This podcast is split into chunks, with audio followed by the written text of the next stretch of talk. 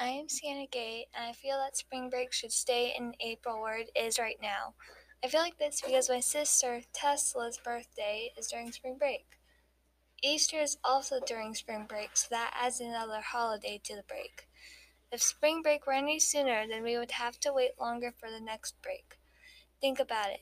It is six weeks in between winter break and spring break. And then it's a couple more weeks until summer. So spring break were any sooner, then we would have to wait longer for summer break. Easter takes place during spring break. Imagine you were to get a new game and you were want to stay up all night playing it. If spring break were to be moved, then you would not be able to stay up since the next day would most likely be a school day. Think about how warm it is during the spring.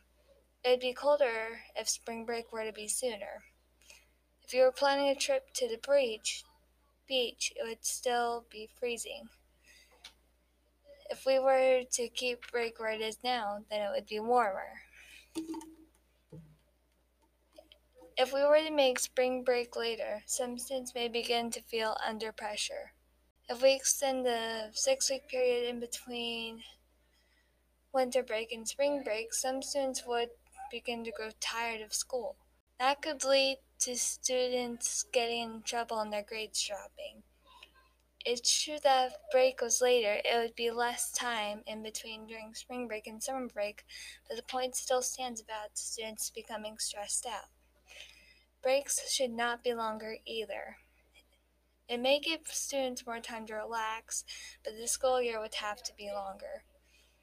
We may not have enough time to finish subjects if break were any longer, and some students may forget about a recent topic they learned. If spring break were to be shorter, students may feel stressed again.